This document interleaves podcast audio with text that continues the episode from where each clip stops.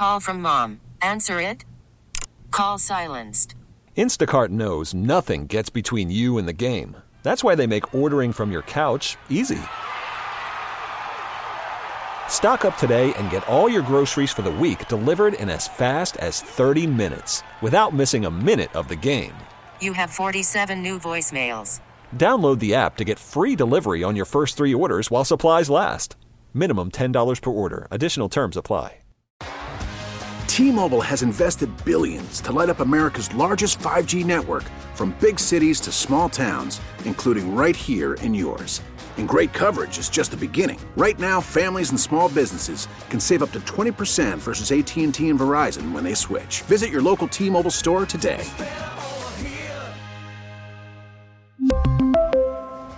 Plan savings with three lines of T Mobile Essentials versus comparable available plans. Plan features and taxes and fees may vary. Been down so long it look like up to me. They look up to me. I got fake people showing fake love to me. Straight up to my face. Straight up to my face. I've been down so long it look like up Christian Fowler, a senior writer and content creator for Bluff City Media. We have a podcast together, co-hosts. It's called the On the Bluff Pod. Find it wherever you get your podcasts on the Bluff City Media Network uh, via YouTube. You can find the full video length, and then Apple and Spotify as well. He is on X at C Fowler BCM. Christian, uh, week hiatus. How was your week off? It was wonderful. I got to chill on the beach all week, so absolutely no complaints from me. Okay, good weather the entire time, huh? Perfect. No rain, 88 to 92 the whole time. Can't beat it. And you didn't come near your phone. You just you completely unplugged. You didn't even have an Yeah. hour worth of uh, screen time a day, from what you were telling me on the podcast yesterday. Yep. That's always great. That's beautiful. 25 minutes a day. Yep. 25 wonderful. minutes a day. That's impressive. That is impressive, sir. I got to Get away it. from it. I get off. away from it every chance I can. I'm not a phone guy, so I get away from it when I when I can. Yeah, but I mean, some, I mean, you got to go to Twitter sometimes and throw up news drops and the, retweet the pod and do all that stuff. So, like, I mean, Part of it. Yeah, yeah. My my screen time is not that low. I have to say that right now. Yeah, I told you, like my my my show prep is via the phone and everything else. So I have touched eight hours before. That's too high, though. That is substantially too high. That's a little a little bit too much. I think probably on average I'm like a three and a half, four hour is probably my average screen time a week. But I prefer 25 minutes. If I could do 25 minutes every week, I absolutely would. Now you have to plug back in because we do have Memphis football right around the corner. Um, Bethune Cookman, September second at home, and and let's start with the uh, win together ticket promotion. What are we? It's sixty dollars ahead of time, and every time they win, you get a free ticket. So uh, Bethune Cookman and Navy, you expect wins at home, and then you'd get that Boise State game. If if they win that Boise State, you get a Tulane ticket. I mean, it just keeps going on. What do you think about this ticket promotion ultimately? I, I'll say this off top. I like the effort here, and I think that this is a good thing, um, considering where most of the fan base is at right this second, and the, and the fan base seems to be in that wait and see mode. Yeah, I mean, I think it's a creative and innovative way to try to get people re-engaged. I mean, the situation is what it is. So, I mean, what do you do? You ignore it, or do you be pro, or are you proactive about it? And they're trying to be proactive about it, and I think that's a good thing. It's better than sitting on your hands and just saying, "Well, I hope people show up when games start." No, like give them a reason to show up, give them an incentive to show up if it's a down year. So I, I get it, I understand it. I know some people will scream desperation and you know that is what it is. Like I said, this it, it's a situation. It's where they're at, and uh, just to do something to try to be different and get people re-engaged is always a good idea, especially when you can be creative with it and and give fans a deal. And I still think the only thing that fixes the wait and see mode situation or the, the lack of excitement is winning. It's it's it's winning. That's, all they can do to get fans back reengaged. Yeah, there's no there's no other route to go there. Like you have to win. Yeah, and, and that's the thing that people when people start talking in the off season and stuff about either high hype or no hype or whatever it is, whatever the state of the program is in that time, it, it doesn't matter. Like we can hype train all the teams we want to, or we can put down all the teams that we want to. But at the end of the day, if you if you don't win games or if you do win games, it's going to dictate where the temperature of the program is. So I get it. It's cool to have off season hype. Memphis has had it before and succeeded. Uh, they've had it before and under delivered. And, and you know, in a year like this where it's not as high, it seems like, and you know, I obviously don't have any numbers on this or anything, but it seems like when teams are slept on that have talent, that's typically when they have their best seasons when expectations yep. are low. So we'll we'll see how the chips fall. But like my, I know me personally, my expectations are higher than most. There's something to be said about a team being slept on because they don't feel that pressure every single time out. They can just let loose and go. Right, and I feel like that. I feel like this team has that opportunity this year. If expectations are low, go out and just leave it out. Leave it all out there. There's there's nothing. There's nothing you can lose. You've already gone six and six, three and five in conference the last two years. Yeah, I agree. I kind of go back to I think it was the 2018 season. That's when it was Brady White's first year. We had the huge off-season storyline of the starting quarterback, and it was the David Moore and Brady White battle throughout uh, spring, summer, into fall camp. I think when Norvell finally announced it, and there was a lot of hype around the team that year, and they weren't bad, but they finished eight and four, I believe, that year. I think that's also the year they lost in the bowl game to Wake Forest yeah. in the Birmingham Bowl. If, I, if, I, if I'm they allowed mistaken. teams so, that year to trickle back in games consistently because they, they got to the AAC championship against UCF, got to a big lead in the first half, and sort of let that. And they came back away. and lost. Yeah, and, and and so that is just kind of a a flip side example of this year. The hype was really high. They had a lot of skill position players coming back. They had a formerly very highly recruited quarterback in Brady White coming over from ASU and it kind of went the other way. It was a bit of a roller coaster of a season, and in years like this, it can it can fall either way. Like they could absolutely go stink it up, and it could be what everyone is expecting, and then you have all those people saying, "I told you so," or it could go exactly the other direction, and we're looking up in you know October, November, saying, "Wow, this team is legitimately."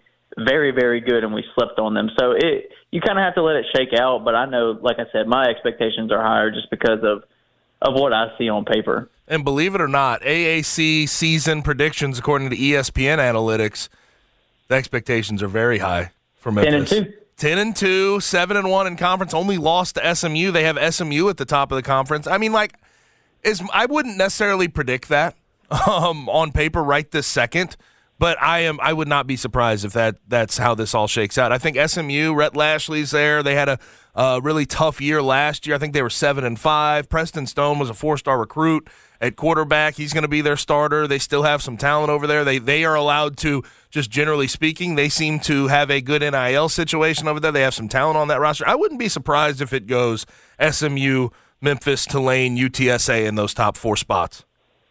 Yeah, the uh, the ten and two. I mean, once again, we haven't seen anybody on the field yet, so it's a lot of it's hard know, to project. And Right. Yeah. You you can't you can't project those kind of things, but that I think that is a ceiling for this team. I think that is absolutely in the range of outcomes for this team, and I know a lot of people don't see it, but I think it's there. And if you're on the flip side of that, because you know, right right now this time of year, we do kind of have to play both sides of the fence, just from a projection standpoint. If you look at the other side of that, a lot of those games are very thin margins. Like the Boise State game is very close.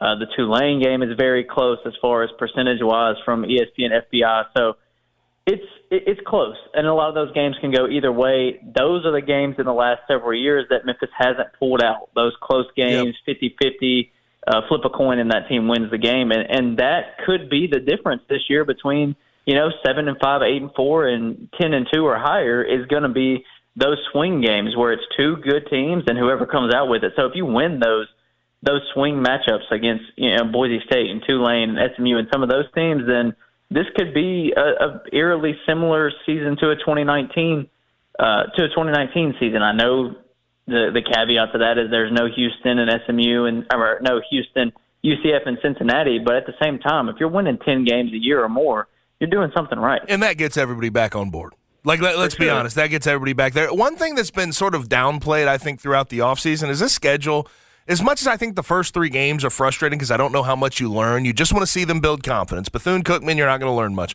Arkansas State, you want them to win, but that's going to be a team that drops back and just throws it all over the yard. Then that next week, on a short week, you're going to play Navy. You want them to go 3 0 into this tough part of their schedule, but you get Boise State, Tulane, and SMU at home. You cannot beat that. You like that is exactly what you want when you see a schedule come out. Your tough teams, the tough, the tough in conference opponents, you get to all see in the Liberty Bowl.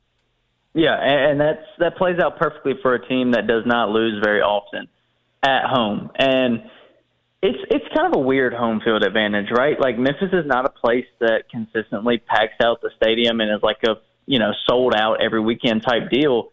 But for some reason, under Norvell, under Silverfield, even back you know dating back under Fuente, like Memphis is a really good team in the Liberty Bowl Yep.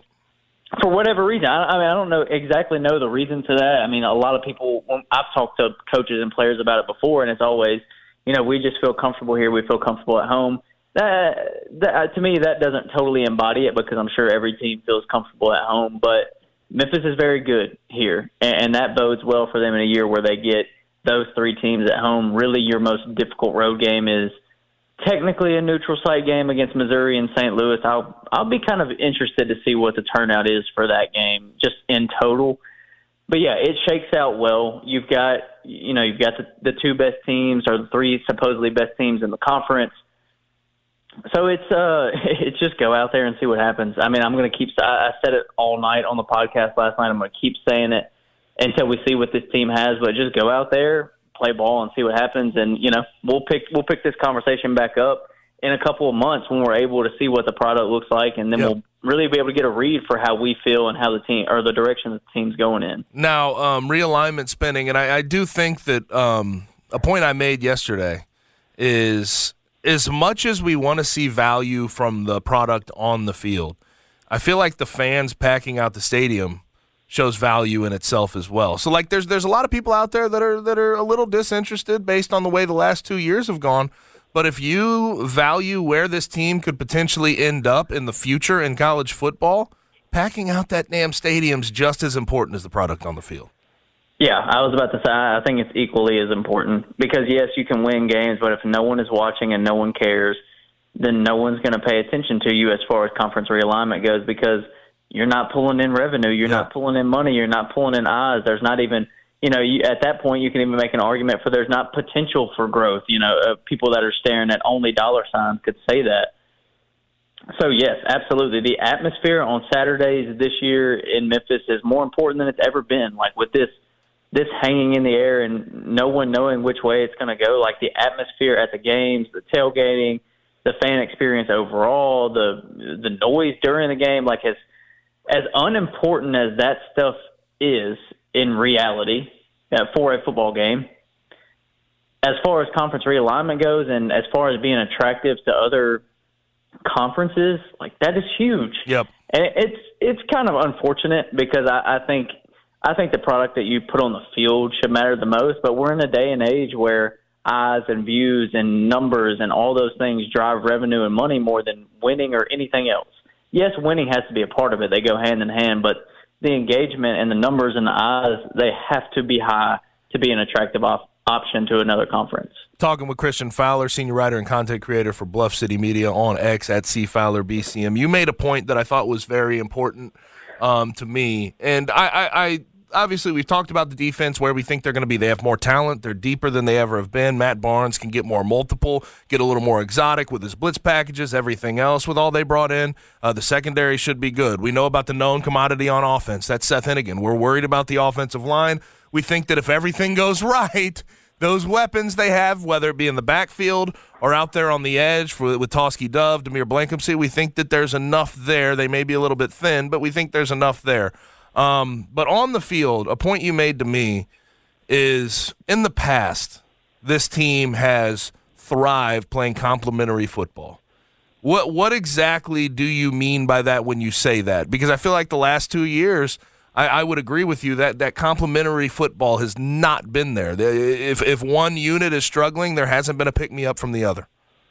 Yeah, if you rewind the clock pre Silverfield era, especially during the Norvell era, especially 28. I know I just talked about 2018 being a bit of a disappointment, but even in 2018, 2019, uh, dating back to your days, I know that was a long, long time ago. Oh, all right, dating- all right, yeah. da- dating back to the Gabe Kuhn era, like the Memphis Tigers played a brand of football that it didn't matter what the other unit was doing. And what I mean by that, it didn't matter what the offense was doing. It didn't matter what the defense was doing. It didn't matter what special teams was doing. On any given day, one of those units could win the team a football game if the other one was down. There are multiple examples I can think of where maybe the offense wasn't playing up to T. I, I, we talked about this last night, and I gave an example, um, and I think it was from the wrong season. I think it was from the 2021 season.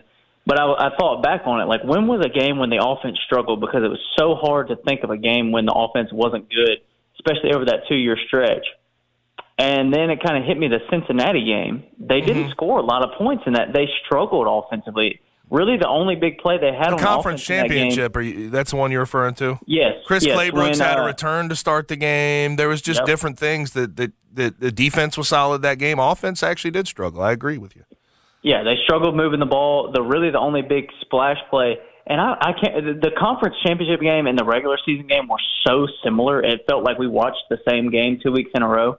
When did they hit the the shot from uh, from Brady to Damonte on the trick play? I Ah. want to say that was the conference championship game, but like I said, those games run so close together in my Yeah. memory. Yeah. But regardless, like the offense wasn't pulling in big plays, but the defense was making stop after stop after stop. Special teams was playing well, and that's what this team has to do. Like they have to be able to pick each other up.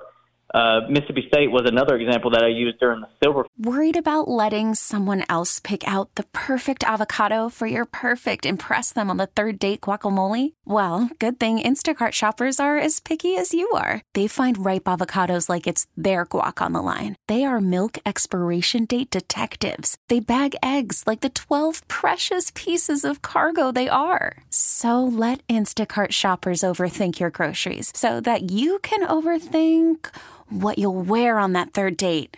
Download the Instacart app to get free delivery on your first three orders while supplies last. Minimum $10 per order, additional term supply. T-Mobile has invested billions to light up America's largest 5G network from big cities to small towns, including right here in yours. And great coverage is just the beginning. Right now, families and small businesses can save up to 20% versus AT&T and Verizon when they switch. Visit your local T-Mobile store today.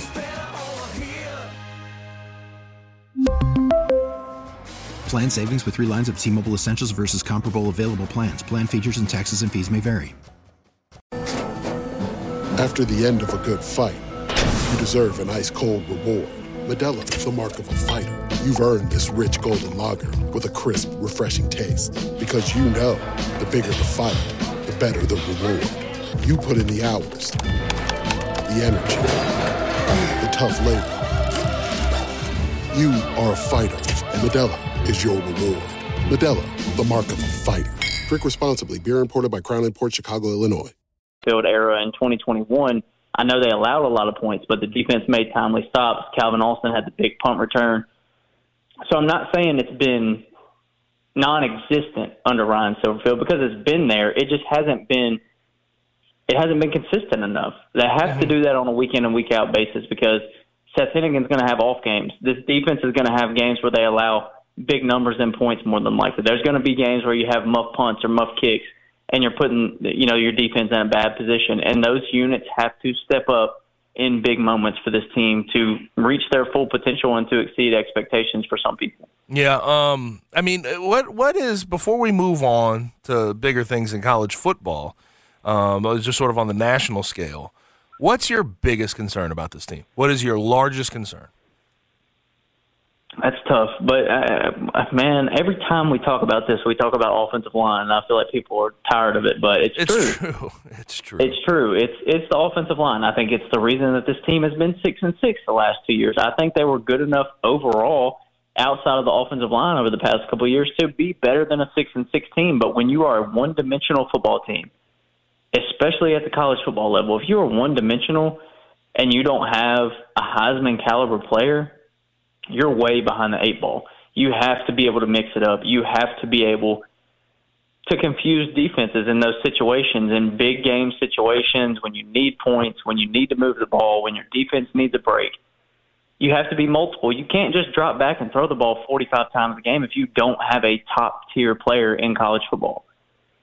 And uh, Seth is good. We talked about this. We know our feelings on Seth, but he's not an elite. He's not an elite quarterback. He's not, you know, a top five, top ten quarterback in the country. He's not in, you know, Heisman talks for a reason. So you have to be able to run the ball to take that pressure off you have to lift he- him up, he- like like Brady White was enough li- to make the plays. Brady White was lifted up in a lot of ways throughout his entire career at Memphis. Seth Henigan needs that same treatment at some point.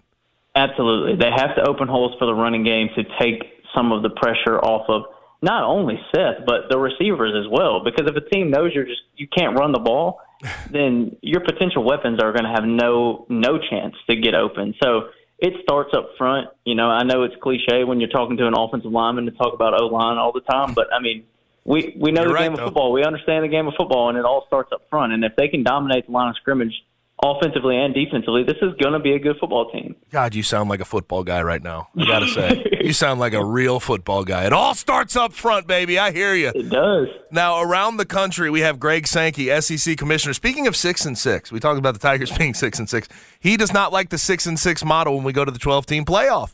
Uh, six conference championships, uh, champ- champions, I should say, and six at larges. Because Pac 12 has sort of folded, he thinks the circumstances have changed and they should switch it up. Is this going to be the top 12 teams in the country all at large?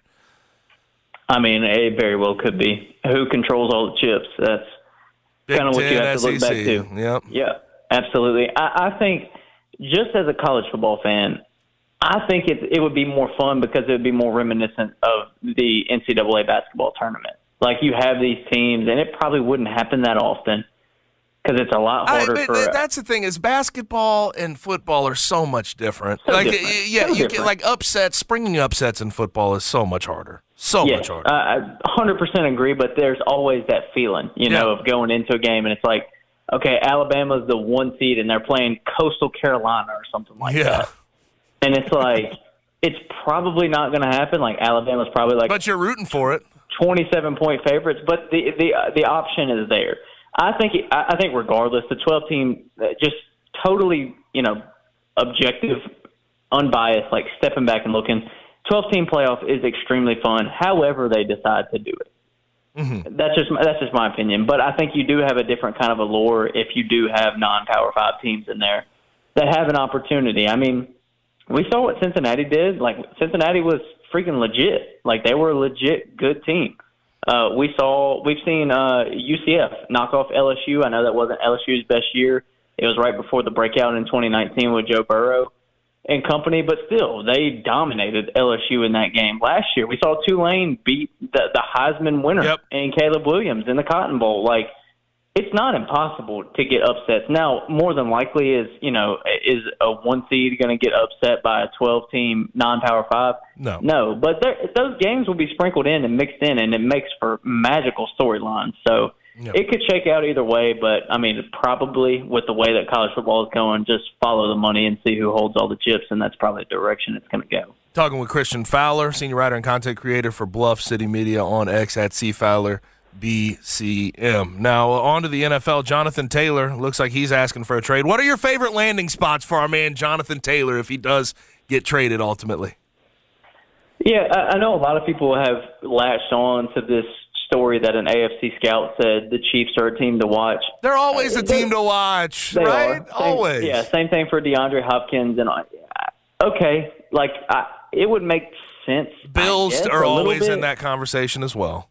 And, same thing with both of those teams. Like, how much does a star running back really move the needle? It does. Uh, uh, Jonathan Taylor is going to move the needle wherever he goes. But at the same time, JT is a player that needs volume, and how Yep. much volume is he going to get in Buffalo or Kansas City? Especially with, they have they have other good options. Like I think James Cook is going to have a good year this year. I think Isaiah Pacheco is a good running back. Jerick McKinnon scored nine uh, receiving touchdowns last week, or I mean, last year. Sorry. Um, so they have talent in the backfield. They obviously both have top five quarterbacks. So we talked about this last night as well. Like a team like Miami, That's to me, one. would be more enticing because that offense is so much fun to watch. Mike McDaniel comes from the Kyle Shanahan 49ers tree, so he is in love with running backs. Absolutely love running backs. Maybe they don't commit to one as much as people, especially in the fantasy football world, would hope they do. But uh, Mike McDaniel knows how to scheme running backs. I, I mean, he had productive years last year from Raheem Mostert and Jeff Wilson, who have seen better days and aren't necessarily elite talents anyway. So, what could he do with a player like Jonathan Taylor, especially with Jaylen Waddle and Tyreek Hill on the outside and the, the accuracy that Tua Tagovailoa possesses? Like a team like that to me is just like, okay, that could be a whole lot of fun. And I'm sure I'm sure there's some others that it makes sense. But honestly, like the way that the running back position has kind of been devalued, like teams aren't really looking to take a big swing at running back. Um, some of them have. Uh, the Jets surprisingly signed Dalvin Cook, which still doesn't make much sense to me. So it, it could be anywhere. I mean, the, the options are fully open. Having a an elite running back or a star running back already does not keep teams safe from getting another running back. I mean, like I said, the Jets just did this. But if I had to like airdrop him into an offense into a specific spot, Miami just seems to make the most sense. So, uh, based on your tone, Dalvin Cook to the Jets didn't really move the needle for you. It doesn't make sense to me, really. I, Bree, Okay, you, I was- a, are you a Breece Hall fan? And they still have I'm Michael huge- Carter. They have they have a, a- decent yeah, running back room. I'm a huge Breece Hall fan. I think Breece Hall could be a top five running back within the next couple of years, undoubtedly. So, from the sense of him coming back from the ACL injury, I do understand that because Dalvin is a player that, if Breece Hall does need that tune-up time and he needs a minute to get back to a full workload, yes, Dalvin Cook, we know unequivocally can handle that workload and and and do it at an All-Pro, Pro Bowl level. But like you said, they got Michael Carter, who is fine. Uh, he's a good receiving back. He's been productive. I mean, Zonovan Knight last year for them when they had injuries Yeah. after Breece Hall had productive hundred yard performances. So like this has been an offense where you and I know it's a different OC this year with Nathaniel Hackett, but it's been an offense where you can kind of just plug and play running backs and they have success. So uh, eight point six million to Dalvin at the max. I think that's with incentives. It's eight point six Yep. million. I don't really get it. I mean, does it make them more dynamic and more difficult to defend in a sense? Yes, but I don't think it's a massive needle mover. And you didn't even mention Israel Abanikanda. I know I'm getting way into the weeds Yeah. here, but he broke no. he broke Tony Dorsett's record for for uh, single game rushing yards when he was at Pitt. I mean this, and he's had a good preseason. Two touch, yeah. Izzy's had two touchdowns in the preseason already. Uh, yeah, uh, Israel Abana- Ab- Abanikanda, that's a tough one. Yes. Uh, is a, is a good running back. I think he had what six touchdowns in a game last year at Pitt, Yeah. something like Yeah. that. Yeah, super productive collegiate player, built like an absolute brick wall, and has already been productive in the preseason. So to me, it just didn't make much sense. Now, uh, real quick though, before I let you go, the Jonathan Taylor thing is so strange though because they're asking for a first round pick. They don't value him enough to pay him, but they they value him enough to make sure they don't get shortchanged in a trade. I, it, it, the- the running back value conversation is just so so shaky. So it's on shaky ground. It's strange how they go about sort of the, these conversations with other teams if they're going to trade these guys, but they won't pay them the money that they may be owed. Yeah, it, it doesn't it doesn't equate at all. Um, and I don't know which team in their right mind would pay a first round pick for Jonathan Taylor if they've seen the Right. video of him walking around at practice. he, Yeah, that, that video you showed me.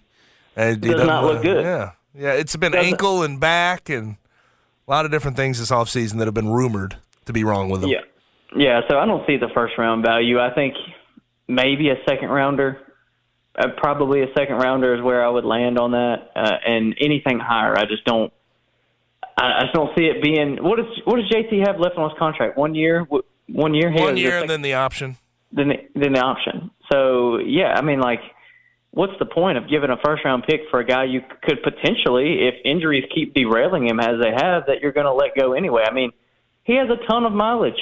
Uh, Yeah. at, he had a ton of mileage From at Wisconsin, too. in college. Yeah, yeah, for sure. And So yeah, first round pick's a little crazy, but Jim Irsay is uh he's a wild card. Yeah, no one ever accused him of not being crazy.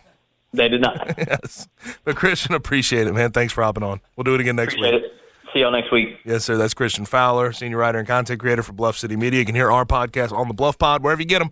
YouTube is where you can find the full length video version, and then Apple and Spotify as well. Now it's time to hop into the Blitz. I'll give you my takeaways from week two of the preseason. And Greg Sankey has spoken up. He, he has made his feelings known about what he thinks needs to happen with the 12 team playoff that we're going to transition to next year. And he feels it needs to be uh, looked at again. The circumstances have changed, according to Greg Sankey. But that's all next, right here on the Gabe Kuhn Show, 92.9 FM ESPN.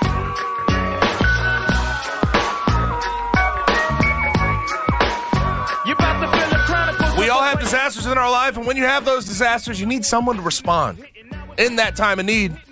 And there's no one better to do that than Service Master by Cornerstone. They're the largest franchise in a 600 mile radius, but don't just call them because they are the largest. Call them because they've been awarded Service Master's Franchise of the Year award meaning they're the number one service master restore franchise in the United States of America. Whether you have water damage, you need mold remediation, if you have a fire and there's smoke damage, call Service Master by Cornerstone. No matter the place, no matter the size, they are here to help with the damage. Whether it's your home, residential properties that you own, or the office, they will be there. Tyler and his team, Tyler's the president and owner of Service Master by Cornerstone, they take so much pride in what they do.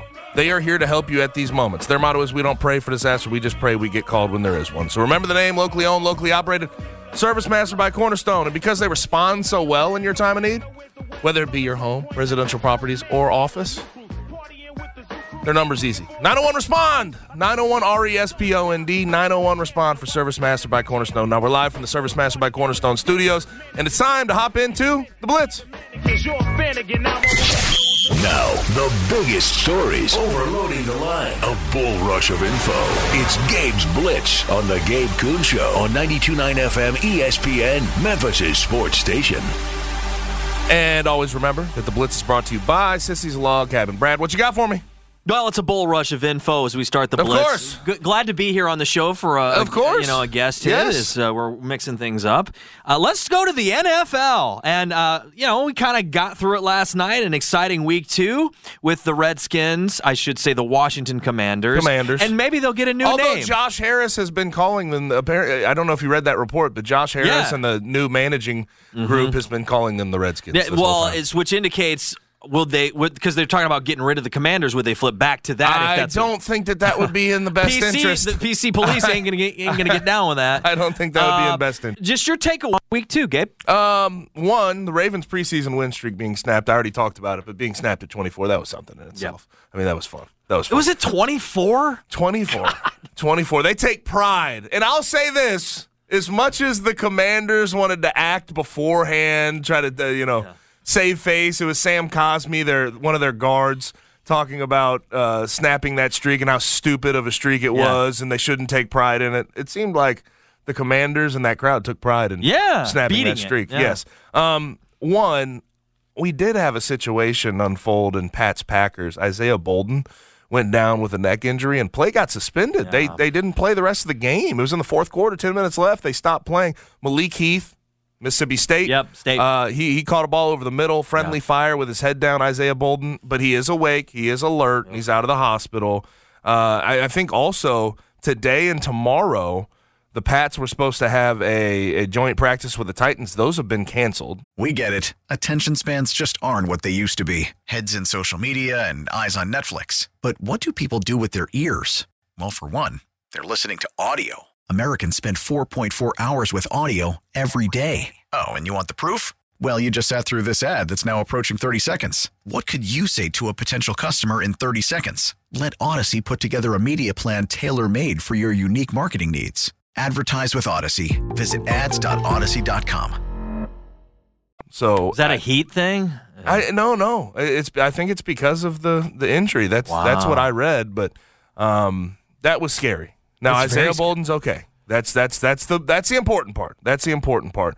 Um now we also have over the weekend the Steelers really showed me something. They showed me something in a big way. One, Steelers uh edge. He was picked in the fourth round out of Wisconsin, Nick Herbig. He's going to add to what they have already. TJ Watt, Alex Highsmith have their extensions long term. Nick Herbig. I mean, your eyes could have told you. He had 11 and a half sacks his final year at Wisconsin. Your eyes could have told you that this guy was going to be very, very good. TJ Watt, same thing when he was coming out of Wisconsin. I mean, like there there was some reasons to believe that these guys that come off the edge in Wisconsin are good, but he had a sack this week. He's a stud. And he was great against the run. He was fantastic. And also, I look at this uh, Steelers offense this year. I have higher hopes. I don't know about you. I don't know about I you, do. but Kenny I, well, they got Pickett- weapons. Kenny Pickett, Yes. you got George Pickens. Yeah, they got a lot of weapons. You you look also on the other side with Diontae Johnson. You have a, a, a good gadget guy and a speedster and Calvin Austin Yep. the uh-huh. third. I mean, they they are loaded back up, and Najee Harris is good. Their O line's improved, but Kenny Pickett so far in the preseason, 149.1 QB rating, 113 yards, nine for 11 passing, two TDs, zero INTs, 81.8 percent is what he's completing right now, and 10 yards per attempt. I, I, I'm not saying I think that Kenny Pickett's some ridiculously talented player when it comes to being a quarterback in the NFL, but I think he can keep you on pace, and I think he's got some game that, that the Steelers could absolutely use. And the Steelers, man, I, they still haven't had that losing record. And I think that this year, I know it's a tough division, but I, I have a feeling Mm-hmm. Well coached. defensively, offensively, I feel like they're all going to come together and they could really press for the AFC North this year. And it, it- they're going to surprise some folks. I'm telling you. What do you see out west in that Niners, Rams? What do you see happening out there? I Seahawks. That's the team I'm looking at. You like the Seahawks. I like the Seahawks. Not the Niners. I like the Niners as well, but I, I still, as much as I, as much as I like what I saw from Brock Purdy last year, that was five games starting. I understand he was Right. five and zero, but like I, I just I, I I've said this on the show. I, I feel as if you have a Mister Irrelevant at quarterback, and that's who. I mean, what did Kyle Shanahan say? He's going to have to melt for him to not start this year. That's a starter. That does concern me. This is a Mr. Irrelevant. Mm-hmm. And I know he's got a bunch of weapons on the outside, and that's really what made him last year. That's why he was 5 and 0, and I think he had 13 D- TDs to 4 Right. INTs when he was in there. But I think uh, uh, ultimately, I don't know how much they have at that quarterback position long term. I mean, we're talking about a 17 week season. Yes. You're going to have to be careful there. And I just, I, I, I, I'm, I am not as sold on the 49ers as I have been in the past Mm-hmm. just because Brock Purdy's going to have to continue to show me. He's only started five games. I mean, I need more of a sample size to really buy into Brock Purdy as a quarterback in that division. And I look at the Seahawks, and Geno Smith is good. Mm-hmm. That wide receiver core is arguably best in the NFL right now. Jaxon Smith-Njigba is going to be Yeah. great. DK Metcalf is awesome. Tyler Lockett is great. And I think they all have different skill sets. Tyler Lockett's the guy that can come out of the slot and uh, find it, pick out zones, be a smart wide Yeah. receiver. DK Metcalf can take the top off, and he's so damn strong. Jaxon Smith Yeah. Njigba, best of both worlds. So I think that that wide receiver core is great. And defensively, I think they're going to be improved. I look at that secondary. Jamal Adams has been an All Pro. Um, you you have a, a, a first round cornerback right now in uh, uh, Devon Witherspoon out of Illinois, who- Mm-hmm. Yeah. who, should be He's solid in year good. one. Yeah. I mean, he's long. He, Yeah, he he's can good. He, he can cover in man. Um, and then Tariq Woolen was second team All Pro last year. Like that secondary looks a lot better. That defense looks a lot better. The Seahawks, I think, will surprise some folks. You like Detroit uh, in that division? Yeah, or do you, I, I do. you were really high on Detroit last time I talked to you. I do. Um, I do think that there is, and I, I've heard Dan Campbell speak to this, right?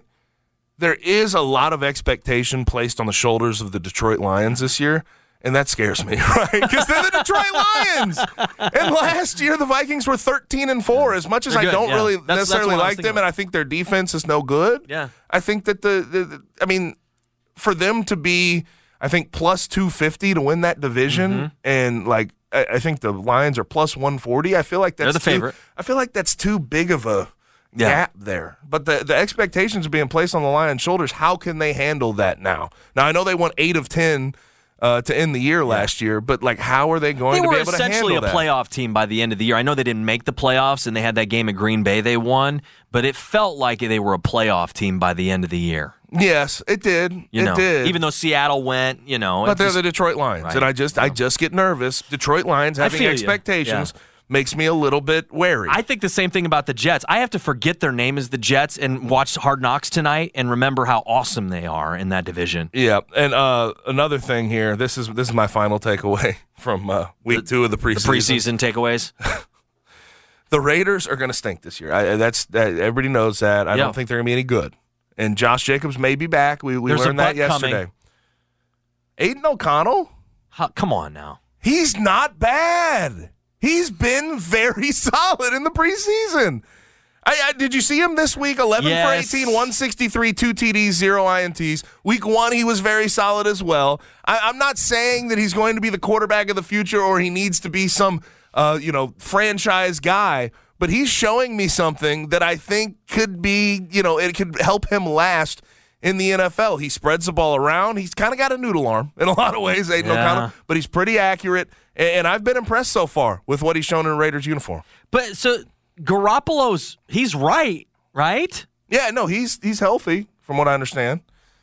So he's going to start. He's going to start, but like Aidan O'Connell, I mean, I don't know. By the end of the year, when they st- when they inevitably are no good, Right. you sort of wonder if they try to give Aidan O'Connell a couple of starting reps to see if he can uh, he, he can take over eventually. Because High- I- it- all, He's the highest as- graded quarterback of the preseason. that's what I'm saying. As much as I as much as I think Jimmy G's a solid quarterback, he is a placeholder for the Yeah. Raiders. This is not a guy that you want to go, you know, three, four, five years from now and have him still No. be your starting quarterback. You No, I'm- I'm need someone. Yeah. You need someone to develop, and maybe Aidan O'Connell's that guy. He's watched- been he's been gorgeous. He's been playing really gorgeous ball. I haven't watched much Raiders. I know they got rid of the tight end. Uh, where is he? Is he a giant? Waller, he's a yeah, giant. Yeah. I thought he was the Giants Giants. should be solid too. Giants look really good there. What about uh, the dude from Clemson? Uh, have they traded uh, their their other uh, edge receiver guy that they put in the slot for the for the Raiders? The little kid from the sl- from the Oh, Hunter Renfrow. Is- No, they- he's, he's still, the- around. He's still around. All right, Yeah, they're thin. Yeah, of course they are. Really thin. Of course He'll they get are. traded. And I, I, I, I think that for most Raiders fans, this is a year where you want to stink really badly. Right. And and I've heard John talk about this, John Martin. Caleb Williams is a reason for a season. Um, I, you want to be as bad as you possibly can. So Josh McDaniels is out the door. You Mm-hmm. can hire a new coach and you can get a high draft pick. That's what you want. But I, I I don't know if that's going to be the case. We'll see. We'll see. But Aidan O'Connell's been impressive. That that's the point a- I wanted to get a backup across. quarterback. Yes, that's what the point I Uh, wanted let's to go get to college football here, Gabe. SEC Commissioner Greg Sankey spoke on thoughts regarding the 12-team playoff that's now uh, that the Pac-12 is folded, kind of changes things. He said, "quote The circumstances have changed, and we need to reconsider the format. I'm not convinced we need to re- reconsider the number of teams. And I've been clear that I would have been okay with an eight-team playoff." With no conference champion access. That wasn't, if you will, politically uh, workable within the group. So as we continued to look at the models, a lot of a lot of coach speak here. Yes. we came up with the six and six model. But again, the circumstances have changed in a meaningful way. And my inclination, this is Greg Sankey speaking, is we need to re-examine the current format. He wants to change and at least re-examine it. Gabe. Yeah, this means that he wants the top 12 teams at large. And I get it. I, I think that Tony Petitti, the commissioner of the Big Ten, is probably right there with them because they'd get the most teams in, Yep. inevitably. Um, but this Maybe twelve. But what this does, but what this does is immediately cuts off group of five access. Right. Gone. Gone. Now I, I realized that the first time around when they agreed to this, when they agreed to this, this was okay, we'll give the group of five one team, one little bit of access because we want more money. in the long term. Yeah. Now they're gonna get the best of the both worlds, it feels like. Yeah. I, I- here's the end of the day. Right now, in the Big Ten, they're making 80 to 100 million per year per team. And Tony Petitti knows the power that holds for a media rights deal. In the SEC, they're making 70 million to 80 million per year. Greg Sankey knows the power that holds. Next in line there is basically the Big 12 or the ACC at 30 million per year. They know how much power they have in the grand scheme of college football and where we're headed. So they are going to flex their muscles and inevitably this is going to be the top 12 teams getting in at large, no automatic qualifiers. I don't think Greg Sankey ever wanted qu- automatic qualifiers. But what this does for me is I've always talked about the end result of haves playing their own championships, have nots playing their own championships. And that's the power conferences playing their own one and the group of five playing their own one, and it's sort of separated. Mm-hmm. I feel like this can expedite the process. Because I'm not sure that any group of five teams going to get in. Like, how many times are you going to be able to capitalize off a team like Cincinnati a couple years ago? How many times are you going to be able to get that done? It's tough. At this point, you're you're not going to have that access. And I, I, I just I feel like this is going to move us quicker in the direction where I think a lot of people think we're headed. Well, and you're not getting matchups in the group of five that prove that you are in this in this number Yeah. of twelve. You're not gonna- you're not because be you're not to in show- any of those power. Com- you know, you're, not, not going to be able to show that you're in that realm. No. And, and all, honestly, if you look around the country, I think a lot of these Power Five schools are a lot more wary of scheduling the top of the group Yeah. of five. Like Memphis can't get a home and home Memphis, these days. right. They can't get like it's hard. To, like Ole No. Miss, Mississippi State, Mizzou. We saw Mizzou. They don't want to play that game anymore. They're cutting those off. So you're not getting the opportunities to prove yourself Mm-hmm. in those massive matchups. To your point, and I, I, Yeah. I know where this is headed. I, uh, I think everyone should expect the worst when it comes to where the 12 team playoff is headed. All right, let's go to the NBA, specifically the Grizzlies and the uh, Ja Morant story that has kind of been one of our big Grizzlies summer stories, but it's come full circle now as Tee Morant has spoke uh, on Ja over the weekend at a basketball camp in New Orleans, one of these elite camps. Camps. Here's the quote: "My son Ja didn't get in trouble because of people around him. He got in trouble because of his decisions." Now we can talk a, a bunch about if the people around him could have stopped these things in the moment, but here's here's the truth of it, and we've said it the whole time. Ja is the breadwinner for his situation. He gets to call the shots.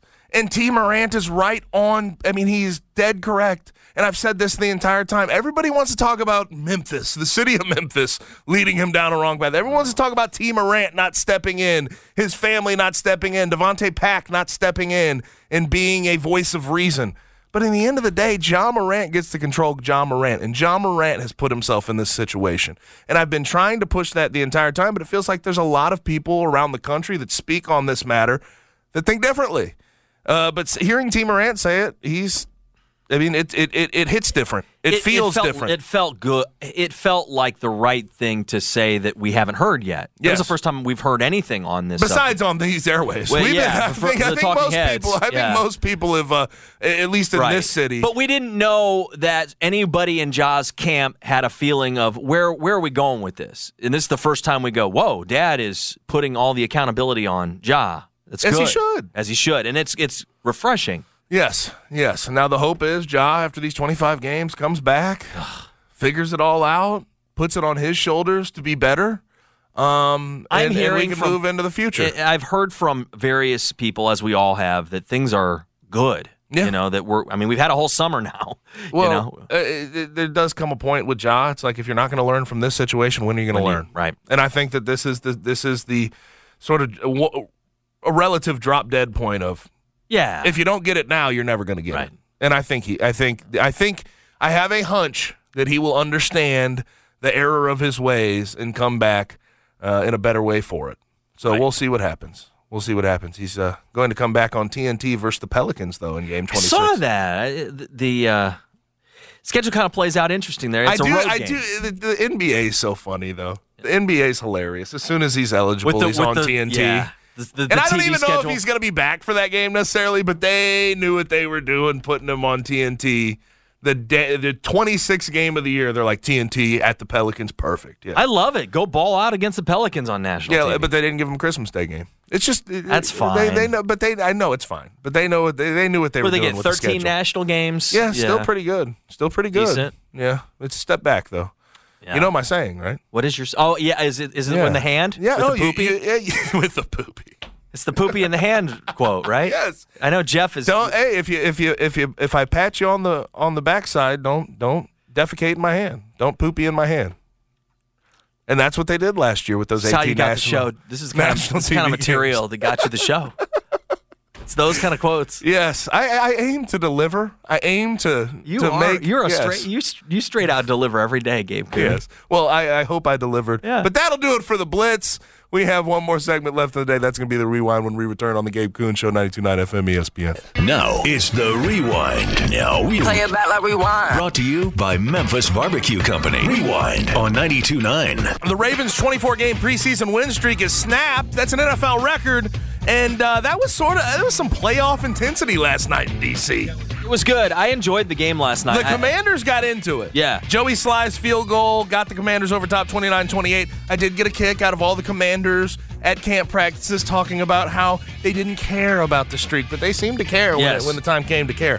Um, Hold up. hold- Did you catch the managing partner and the handshake with oh, Joe no, Buck moment? That was so like bad. the, the like he was drunk or something in the press box or in the you know that watching was the game. so bad. oh, it was so awkward. He left him hanging, and like Joe was just talking with his hands. Oh it was my crazy. God, Josh Harris. That was. I mean, Joe was talking with his hands like he Uh, he normally does it. when the camera's Yeah. on, and he grabbed it and shaked it. And did you? I love. I love. I loved seeing Troy Aikman's response. Oh, I the know. smile. Just couldn't wipe the That smile off his face. Now, elsewhere, college football week zero will come along and distract us from all these different conversations with realignment. Um, but in the meantime, something to monitor is SEC Commissioner Greg Sankey telling the press that the 12 team college football playoff format needs to be re examined with the Pac 12 folding in on itself. If you'll remember, he was a proponent of eight teams and no automatic qualifiers. We ended up landing on 12, six automatic qualifiers, six at larges. Count on him using this opportunity to push 12 at larges out there, leaving the group of five Yeah. in the access. Out. That's the truth of it. I think that's what will happen. Follow the money in college football, and you usually find the future and answers. This will be an ongoing storyline that we will follow, though. Guess wise today, Jeff Calkins was at five. Christian Fowler was at six. If you want to listen to the whole show, download the Odyssey app, search 929 ESPN. What's the biggest game tonight? Presented by FanDuel Sportsbook. Okay, biggest game tonight. We're going to go to baseball. Game later, and it's two first place teams. One, the Twins are in the AL Central. They're in first place. Over here in the NL Central, it's a really sad time for us Cardinals fans. I've given up though. I know. I'm at peace. I Are you I'm at comfortable peace now? now. Yeah, because I'm at we're in football, so we're kind of moving on. Makes it easier. They're in last place at 55 and 71, even though Masyn Winn and all the rookies are playing. The Brewers are the team that's playing the Twins tonight, uh, and they're favored. Actually, they're not favored. Twins are favored. They're they're a really good team. Uh, Twins with Ober and Brewers throwing Miley out there. Uh, that's uh, a little bit later on here. Who do you got in the uh, Brewers uh, Twins Give matchup? me the Brewers. Give me the underdog. Okay, there you go. Fast forward. Fast forward. Ty Richardson tomorrow on SEC and college football Nice. week zero. Hard Knocks episode three is on the way. And on that same note, it's a big day for me. I- big day for everybody. The four part docu series on the Urban Meyer Florida Gators Swamp Kings released today. So with all that, I am. Uh, Tonight is going to be Are a big night. I'm going setting? To, I'm going to probably binge all these sports docu series in one Yeah. setting. It's going to be fun. Nice. But that's a wrap for today. Thanks to Jeff Calkins and Christian Fowler for their contributions to today's show. We'll meet back here at the same time tomorrow. In the meantime, I'm going to go ahead and pass you off to Joe and Amber. For Connor, for Brad, I'm Gabe. Be easy, be safe, and enjoy the rest of your night. WMFS FM and HD1 Bartlett. WMFS Memphis, celebrating a legacy of sports as the flagship home of the Memphis Grizzlies and Tigers Talk. Always live on the Odyssey app and on smart speakers say play 929 ESPN. All 650 acquisition fee, 30,000 miles, 20 cents excess mileage, Forte PE 659,993, MSRP 22,540, Niro P 5015237, MSRP 41,390, EV6 P 560,3393, MSRP 50,200, includes all rebates and incentives, must finance through Hyundai, excludes tax and license with approved credit. See dealer for details, offer valid through 9523. Dealer stock only warranties, a limited powertrain warranty. See Kia.com or retailer for details. I got Jeff Allen on the line. Hey, what's the scoop over there at Gossett Kia South Mount Moriah? Randy, we got deals everyone wants. How about 41 MPG Highway, 2023 Kia Forte LXS 249 a month, 29.99 due at signing. Hey, Jeff, give me some EV scoop. 2023 Niro EV Win, 253 miles of EPA estimated range, 292 a month, and a 2023 Kia EV6 Win with up to 134 city, 101 highway MPGE, only 425 a month, both 49.99 due at signing, all 36 month lease. And Kia's 10 year, 100,000 mile powertrain limited warranty to boot. So whether you live in Horn Lake, South Haven, Olive Branch, or Memphis, you'll be happy, happy at Gossett Kia on Mount Moriah. 2680 Mount Moriah or KiaMountMoriah.com. Snap into action this NFL season with FanDuel, America's number one sportsbook. And right now, new customers to FanDuel get $200 in bonus bets guaranteed when you place a $5 bet. That's right. All you got to do, sign up for FanDuel, use promo code Calkins, C A L K I N S, place a $5 bet, and you will get $200 in. T-Mobile has invested billions to light up America's largest 5G network from big cities to small towns, including right here in yours.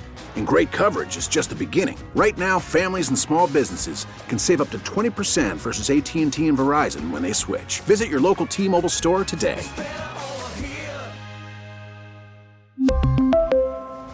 Plan savings with three lines of T Mobile Essentials versus comparable available plans. Plan features and taxes and fees may vary.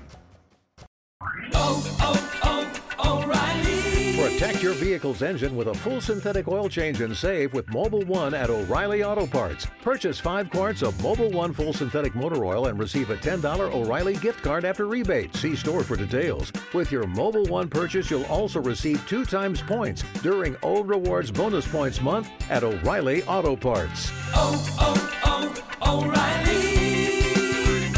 O'Reilly Auto Parts. Baseball is back, and so is MLB.tv. Watch every out of market regular season game on your favorite streaming devices, anywhere, anytime, all season long. Follow the action live or on demand. Track four games at once with multi view mode and catch up with in game highlights. Plus, original programs, minor league broadcasts, and local pre and post game shows. Go to MLB.tv to start your free trial today. Blackout and other restrictions apply. Major League Baseball trademarks used with permission.